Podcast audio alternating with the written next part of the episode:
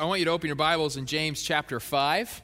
And uh, we're going to be there, camping there most of the night. We're also going to be in Luke 11. So if you're the planner in the room, I know my wife is, if you want to put your fingers in both those locations, James chapter 5 and Luke chapter 11 and it is doing everything I, it's taking everything within me not to begin with a dad joke but i do want to say thank you happy father's day i saw something recently that said 90% of the world's problems would be fixed if we all just had great fathers and I really believe that to, to an extent. You know, of course, it doesn't fix everything, but man, it sure fixes a lot of problems. And so I just look out in our congregation and I'm so grateful of the many great dads. And I know a lot of us have, we're dads in all these sorts of different capacities. And just say happy Father's Day to all the physical fathers, but also all the spiritual fathers as well. Uh, we honor you, we're grateful for you. I also read that a lot of times uh, Mother's Day messages are like, Moms, you're awesome, you're the best. And Father's Day messages are, You're terrible, get your life together. And so we don't want to do that. We want to say, Fathers, you're incredible, we love you. So we're continuing in our collection of talks called The Kingdom of Tribes. And I promise you, by the end of all this, we're still going to be Baptist, okay? We're still Southern Baptist Church. I like to prefer us. We're called Great Commission Baptists. But what we're doing is we're learning about all these different traditions of the Christian faith, not just that are present today, but present throughout history. And I think it's really helpful for us. This isn't like a buffet where it's like, okay, I'm going to randomly, one week, I like this part of the church, so I'm going to take that, and another week, maybe I'll like that. What we're hoping to do is kind of holistically incorporate all of these elements just into our daily life and the life of our church. And so, if you remember, and I forgive you if you don't, we talked the first week the character tradition. And so, the character tradition, what do they do? They make space through self denial to encounter the holiness of God. And there's something so incredible about that. And I really love the response we had that week. The next week, we talked about the Catholic tradition. And what can we learn about them? Well, they really make space in the sacraments. We just partook in communion, and some of y'all were like, yeah, let's just get this over with, you know, but thankfully, Suns already won, so we don't have to rush to go see the game, amen. Um, but some of us are like, yeah, it's just another thing. Well, you know, uh, some Catholics, they say, no, this is a very special thing. They even believe the presence of Jesus is in this communion. And so we're to say, okay, let's make space in the sacraments. Let's encounter the presence of God. And then you have the compassion tradition which is an incredible tradition. They make space in the city hall. They, they recognize the importance of encountering the justice of God in our community. And so there's a lot to learn from that tradition as well. Last week we looked at the contemplative tradition. Remember, we talked about Sabbathing and, and kind of separating. And so they make space in the solitude to encounter the love of God. Tonight, we're going to be talking about the charismatic tradition. Okay, so we don't have chandeliers, so no swinging from chandeliers tonight.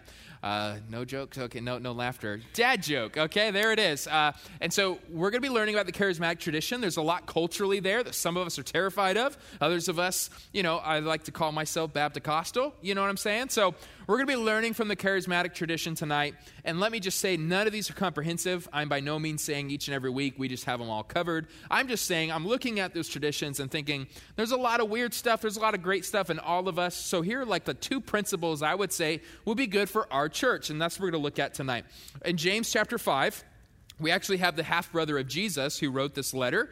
And he is actually, a lot of times, like Paul, when he writes letters, he writes letters to the church. James is a lot more general. He's just saying, I got a message for everybody. And what's unique about James is you can really tell as you look at chapters one through five, he really incorporates two, two key concepts. He incorporates a lot of the book of Proverbs. A lot of people say James is the uh, New Testament Proverbs, but also he incorporates a lot of the Sermon on the Mount which is incredible because can you imagine James, this, his half brother is Jesus. he spent life with Jesus. And so he's, he's seen Jesus live it out this Jesus life that obviously we named it after him. And so now in James, it's okay. I'm, I'm writing to all Christians in all times, in all spaces, saying, you need to live out the implications of the resurrection. Because Jesus rose again, everything is different. We have to act and respond differently because of it. So let's begin in verse 13. We'll kind of go line by line together as a family. Verse 13 Is anyone among you suffering? And I want to ask that question tonight. Those who are in the audience tonight, who are you suffering? What does suffering mean? It means all sorts of affliction, all sorts of trials, something happening to you or around you. And so I would say, uh, he says, What do we do? The answer is he should or she should pray. Baptists, we take this suffering, we say pray, and it's a really good thing. We say, okay, what do we need to pray for? We need to pray for perseverance. Pray that we can persevere in the middle of this trial, in the middle of the suffering, whatever that is, push through. Jesus is with you, He has gone before you. Yes and amen. But what's great about Pentecostals, charismatics, is they go beyond that. They say, okay, let's pray for perseverance, sure. But let's also pray if you're suffering for deliverance. What if God can just take this problem out of your life entirely? What if you don't need the perseverance to get through it? What if you need to ask for God's deliverance? That's how we're going to kind of learn tonight. And is anyone cheerful? And I say yes, because the Suns won game one without CP3. You know what I'm saying? But I really do take the Suns seriously. Uh, is any of you cheerful? What should we do? He should sing praises. Again, charismatic tradition most of the great bands that you know of today, they are from a charismatic stream. They're just really good at singing songs, okay? I think we have an incredible band. We're great at singing songs as well. This is Happy of Heart. Did you know it's okay to be happy sometimes? Amen? It's okay. Now, you don't have to feel bad and always kind of down. It's good to say, God has been good to me. He has gone before me. I feel delivered, and I'm going to let everybody know about it. So sing praise because of that. But verse 14 Is anyone among you sick? I think we can understand sickness, right? This is any kind of physical illness. People also say it could be mental illness, but this is just sick. And something I'm really, honestly, um, really thinking about is many of us were sick for a week or so. But what's so hard is those who are chronically sick. You know, there's a way of, of going through issues, but for the people who just can never get a break, who constantly feel that illness, who constantly feel the presence of something not going well in their bodies. I think this is such an encouraging word for you, if that's you in the room. What should you do if you're sick? He or she should call for the elders of the church. Elder simply means pastor, okay? So in our congregation, it's Pastor Trey, that's me, and Pastor Caleb, right? Call the elders of the church, and they are to pray over him, anointing him with oil in the name of the Lord. Now, commentators say, why oil? There's two possible reasons. Number one, some people, probably not charismatics, they translate this to say oil is medicine. Have you ever met an essential oil person? It's medicine, right? You know what I'm saying? It'll fix everything. It's like the whole Windex thing with the big, my big fat Greek wedding. Just put some Windex on it, it'll fix it. And honestly, I mean, I'm kind of a believer in essential oils too. It helps me a lot. So this is not a slam on them. But, you know, some people say oils will fix everything. So maybe James is saying here, hey, this is medicinal. Put oil on them, it's going to make them feel better. And that's also for us contextually. We can say, you know what, that could be partially true. And it's helpful for us to remember God allows us to go to the doctor. Some faiths say don't go to the hospital. That's a lack of faith. Just believe. And I think that's where the charismatic tradition often goes wrong. Saying if you're a person of faith, you shouldn't go to the doctor. Just God will heal you. And maybe God gave you a doctor for a reason. So use medicine you know, of course, in the right context and make sure it's prescribed by a good doctor and all those sorts of things. I don't want to get sued. But the second reason why people say to use oil, the commentators say, it's, it's a spiritual thing. It spiritually sets the person apart for a special act of God. And so some argue that this anointing ended with the apostles. So when the last apostle, which is John, when he passed away, this was no longer powerful. I don't believe that. That's called being a cessationist. I would say I'm a continuist, which is the charismatic tradition as well. Many Baptist brothers and sisters are continuous as well. It's this physical representation of a spiritual reality that God still heals. God still works in history today. And I think if we had time, we can go around. We all have stories of God miraculously bringing people through. That's what we're going to look at tonight. Verse 15, the prayer of faith. Underline that phrase, the prayer of faith will save the sick person, and the Lord will raise him up. If he has committed sins, he will be forgiven. It's important for us to remember sometimes we are sick because of our sin. We see that with King David. He said he's rotting within his bones. Psalm 51. Why? Because he had unconfessed sin. And I want to say tonight is the perfect opportunity to confess your sin to Jesus. You can take a thousand steps away from God, it only takes one to come back. Always come before the Lord. You don't have to perform, you don't have to prove anything. The prodigal son tried to say, I'll do better. He's saying, No, you just came back. I'm going to hug you and love you and throw a celebration. That's what God wants to do for you tonight. But I also believe, look, save the sick person. I think this is saying we will save you physically, but also spiritually. You can be healed from the inside out. And a lot of times, what's happening spiritually manifests itself physically. Verse 16, therefore, confess your sins to one another and pray for one another so that you may be healed. I'm asking as a pastor, how can we as a congregation do that on a regular basis?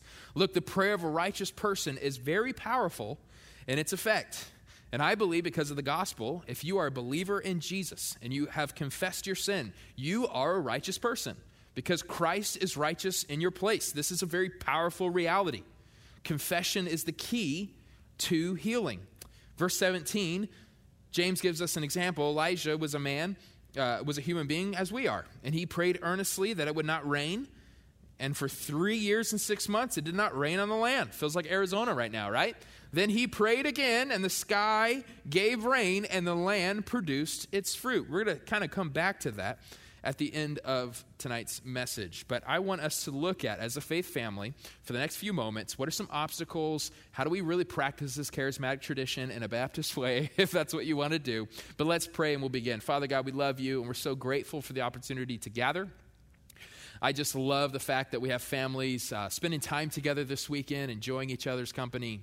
God, thank you that you have blessed our church with so many incredible fathers. And thank you that you have blessed our church with the greatest Father. And God, we love you, and you're our Heavenly Father, and we worship you. And I just pray that you be present among us tonight.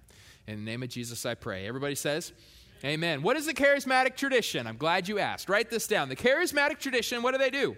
They make space in the sanctuary, this is where we're at now, to encounter the power of God. You spend any kind, length of time around a charismatic, and they're always talking about the power of God. What is charismatic? I would argue every single Christian, by definition, is charismatic. Why? Charismatic, it's from the Greek word charismata, which literally just means gifts of grace. So if you're a believer in King Jesus, you have received the gifts of grace. So a charismatic is one who operates in the gifts of the Spirit. So you believe in Jesus, we believe at the moment of conversion, you have gifts from the Spirit, and it's used to bless your family, bless your church, and bless your community. So charismatics really hone in on this. There's so many key things in the Bible. It's hard to like be like I'm this guy about that, you know? And so for me, I've always wondered like how how can you pencil me in? I'd say the last couple years it's spiritual formation. Before that, it's just all theology. There's all sorts of things. Charismatics are always talking about the Holy Spirit and his gifts. By the way, I said Holy Spirit's a person, amen. He is a he, not an it. A lot of non charismatics call the Holy Spirit an it. What about the tradition?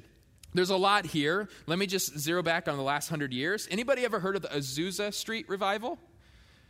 Great. So, uh, so as a, Azusa, so I went to California Baptist University, the greatest university on the planet, just in case you haven't known, but I still owe them money, so they're not that great anymore. But um, my rival, uh, my rival, our college rival was Azusa Pacific University. So even like, I'm not going to lie, as I read about Azusa Street Revival, I have like this terrible spirit within me that I just don't like it. It's that much ingrained in my soul. For ASU fans, it's like something great happened at U of A, and I know you're thinking, there's no way, and I know, right? So, you have Azusa Street Revival. William Seymour, he began this revival, the Holy Spirit did, but through him on April 9th, 1906. And here's the crazy thing because Baptists, we got Billy Graham on our side, right? I mean, there's revival after revival. This one, our revivals would last like six days, right? This one, guess how long it lasted? Nine years. Until 1915, people were going to Azusa Street almost every day, and incredible things were happening. Here's the thing that happened a lot of Baptists go, about. A lot of people were speaking in tongues.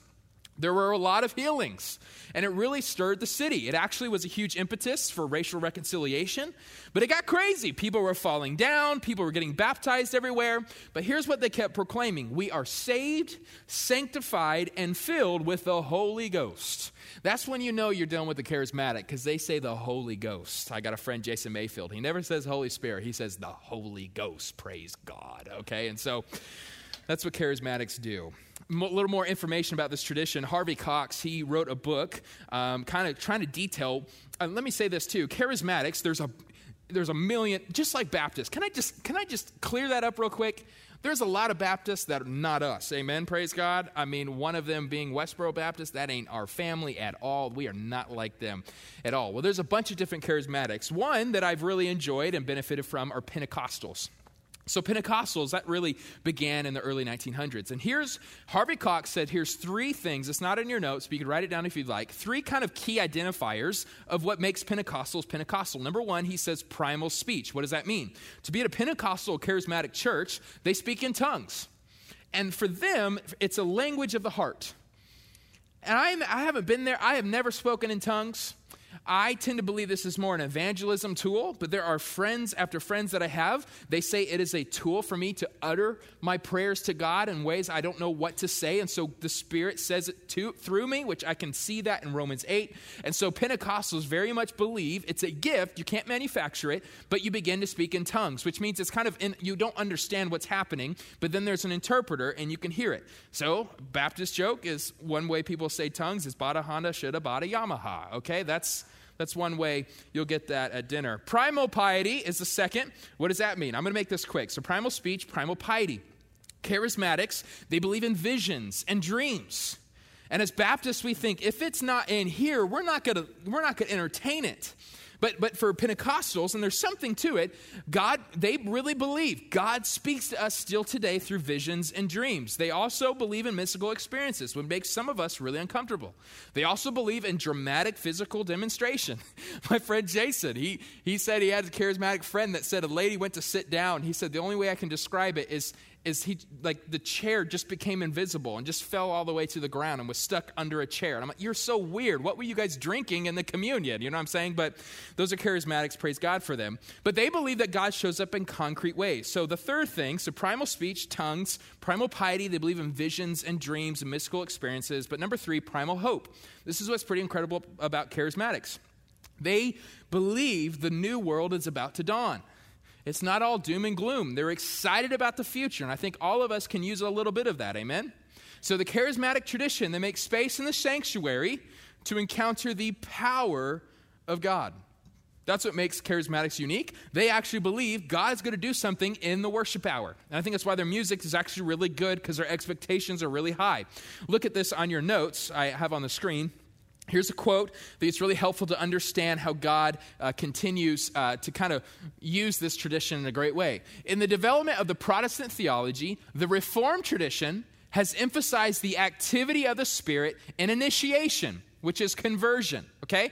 The Wesleyan tradition has subsequently emphasized the activity of the Spirit in holiness or sanctification. Okay, so Reformed people say it's not you who believed in Jesus, Holy Spirit did it for you. Wesleyan character tradition type people say the power of the Spirit in your life is just when you have these disciplines and the Holy Spirit empowers you to continue to become more like Jesus. Well, the Pentecostal tradition, the charismatic tradition, they have finally emphasized the charismatic activity of the Spirit when?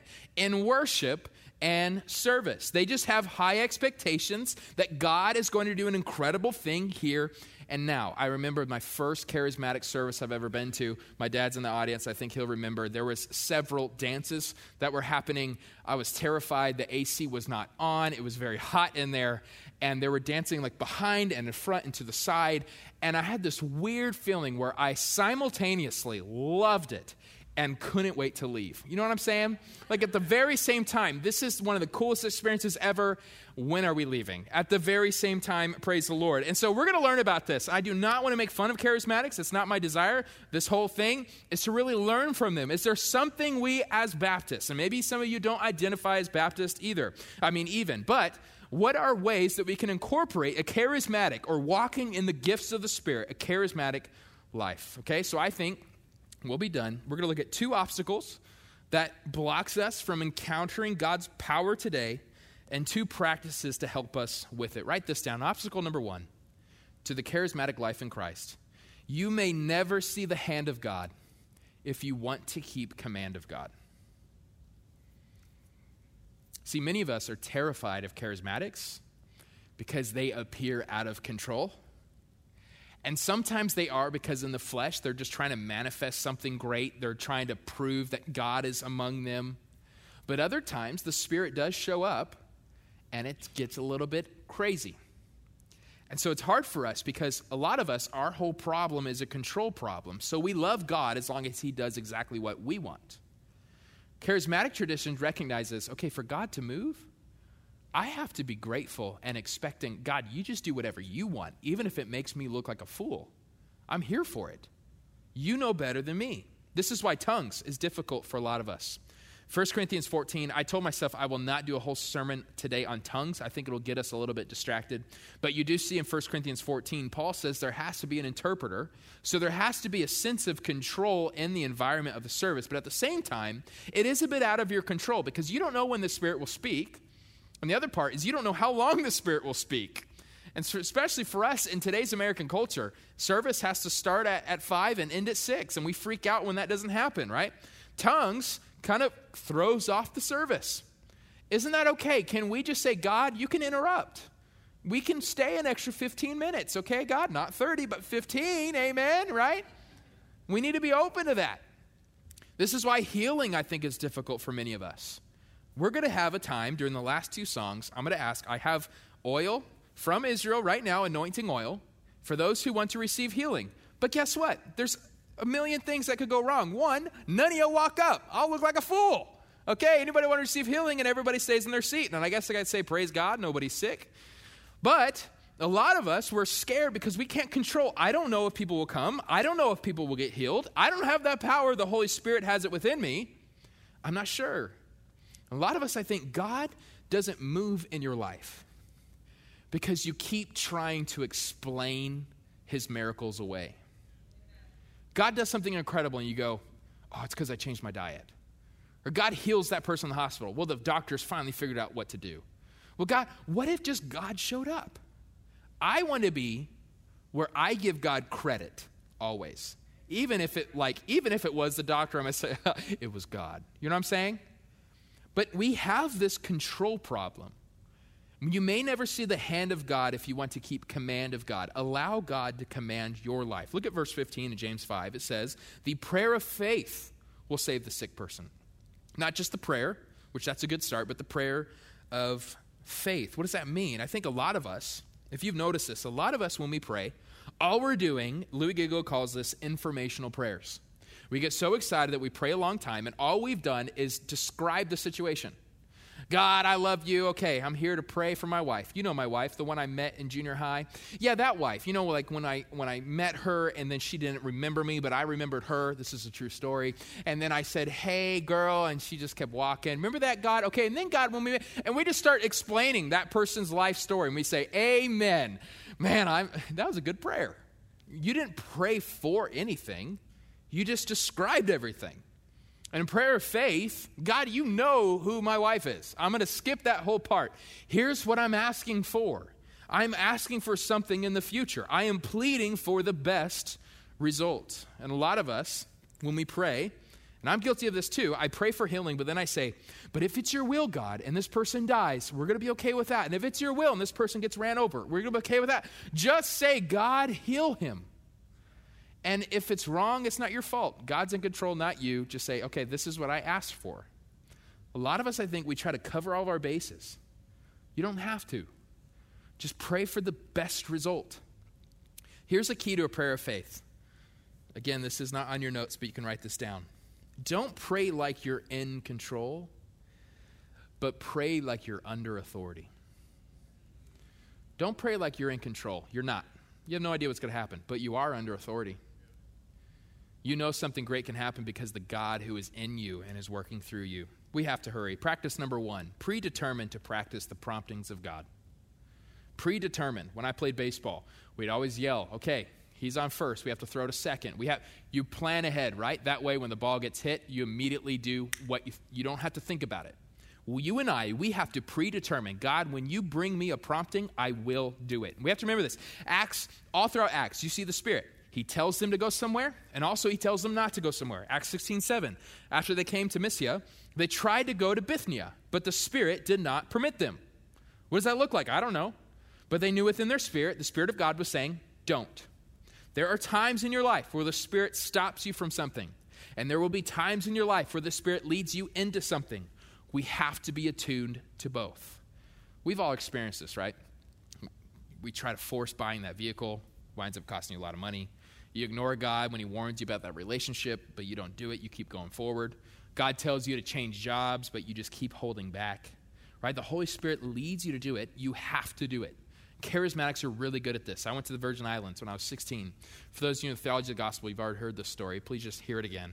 I hate this story, to be honest. I was a 16 year old. We're on a mission trip, 10 days in the Virgin Islands. And I know when we think Virgin Islands, it's beautiful and amazing, but we were in the projects. People were homeless, gang culture was just crazy. And so we played basketball. I played basketball. Everybody else played with the kids. So they did like kickball and stuff. But I played with all the high school, college guys, and we played basketball outside. And I remember the Holy Spirit just very directly saying, share the gospel to these two people. Just two. There was like 20 guys out there, and just two of them. And I could tell they were the leaders. And I kept thinking, God, this is my first night. I'm here 10 days. I haven't even shown them my spin move yet. Just wait, God. You know, just wait till I shoot with my left hand. Then I will. And so I was coming up with all these excuses. I got really timid and I didn't share the gospel. That night, we were at a, this was the first night. It was so humid. We were so tired. We heard gunshots, and they're like, this happens every single night. Just go to bed. A few months later, after we got home, finally my past, my youth pastor came up to me and said, I just feel like I need to tell you this because I think God is going to use this story in your life. Remember that night when you heard those two gunshots? That was, and he named those two people that God told me to share the gospel to. He said they died that night. Hate that story. I hate that that's a reality. And I, my belief in the sovereignty of God, I'm praying another Christian came in their path and shared the gospel to them before it was too late. But I remember saying from that day forward, God, when you tell me to do something, I'm going to do it. I don't want anybody's blood on my hands. I'm going to listen to the Holy Spirit. See, the charismatic life knows that interruptions are invitations. When God interrupts and stops it, we say, Okay, Holy Spirit, I trust you. When God interrupts and says, Do it now, okay, God, I will do it. I will trust you. We need to put that into practice. So, obstacle number two to the charismatic life in Christ write this down. You will block the Holy Spirit if you walk with a hopeless spirit. Luke chapter 11. This one, I have to admit, is very hard for me to understand, but I think the scriptures are pretty clear here. Luke chapter 11, verse 9 says, So I say to you, ask, and it will be given to you. Seek, and you will find. Knock, and the door will be open to you. This is all in the context of prayer. He says, Forever, For everyone who asks receives, and the one who seeks finds, and the one who knocks, the door will be opened. Even right there, we have to see, you cannot ignore, there's a correlation between God acting and us asking. There is a direct correlation here. You look at revival throughout history, it always happened because of a prayer meeting. Always. It's always because people asked for it. For some reason, it's kind of cool and kind of frustrating. God decides to change the future when we ask for it. But if we don't ask for it, often He doesn't do it. This is reality. Now, I believe some charismatics take this too far. They find somebody who's sick and they say, Well, did you pray? Oh, you must not have faith because if you had faith, you would have been healed. And I would say, No, no, no. I think God sovereignly allows people to suffer. I think you can have all the right faith and you can still have an illness, but God will use that illness in incredible ways. Guess what? We're all going to die. So, something, obviously, there will be a time where your prayer maybe isn't answered, right? So, we can be faithful in the midst of suffering. That's a powerful testimony. But at the same time, there may be people in this room who are sick simply because they haven't asked God to heal them. That's so hard for me to balance, but I think we have to do that. We have not because we ask not. One charismatic friend, pastor of mine, he says, Imagine heaven having a conveyor belt. And on it, there's treasure awaiting to be given to us. He says, Every time we pray, that conveyor belt moves a little bit more. He says, I wonder how many times in your life how many conveyor belts are halfway there and you stopped asking? If you just kept asking and pleading, and you see that in the context of verse 5 through 8, those who just keep knocking, eventually the door will be opened. How many of us have not received the treasure from heaven because we stopped the conveyor belt simply too soon? This is hard for Baptists to, to, to really take in. We just say, well, God's sovereign. God will do what only He can do, and that's true, but He does it in a way where we have to ask Him. Verse 11 Happy Father's Day. What father among you, if his son asks for a fish, will give him a snake instead of a fish? Or if he asks for an egg, we'll give him a scorpion. I don't know if you saw in the front row, Faith freaked out when she heard that because we've had scorpions in our house this week. And I said, Darling, you want me to not give you an egg next time and just give you a scorpion? She says, Please, no. I just love that. It's great. If you then, who are evil, know how to give good gifts to your children. So, of course, the dad's not going to do that. And don't worry, I told her that. I said, I'm a good dad. I wouldn't do that to you. how much more will the Heavenly Father give the Holy Spirit to those who ask Him? Notice, so, so what do we need most? It's actually the Holy Spirit. That God will give you the Holy Spirit. But I love this. You know, a good father would never give a bad gift. And look, God is so honored when we ask Him for great things because it shows we know how good and powerful God is, and we're willing to ask the moon, and we know that God has the ability to give it. It's a sign of trust, it's a sign of love. And I love that. And this is practice number two alongside of that. Look, remember your anointing when life gets disappointing. This may be what I love most about the charismatic tradition. They constantly come back to the anointing of the Holy Spirit. Even though life is disappointing now, do not forget your anointing. Verse 17 Elijah was a human being as we are, and he prayed earnestly that it would not rain. And for three and a half years, it did not rain on the land. But then he prayed again. And the sky gave rain, and the land produced its fruit. This story you see in 1 Kings 18. Elijah just did an incredible thing where he brought fire down from heaven, and that was incredible. And now he says, Okay, you think it's cool that I brought fire, that God brought fire down. Now we're going to ask for God to bring rain down. So he declares the favor of God. He sends his servant. Again, I love it how he says he's just a human being, just an ordinary man, some translations say. Remember the story? He sends his servant to go check for rain. Servant keeps coming back. There's nothing. I don't see rain.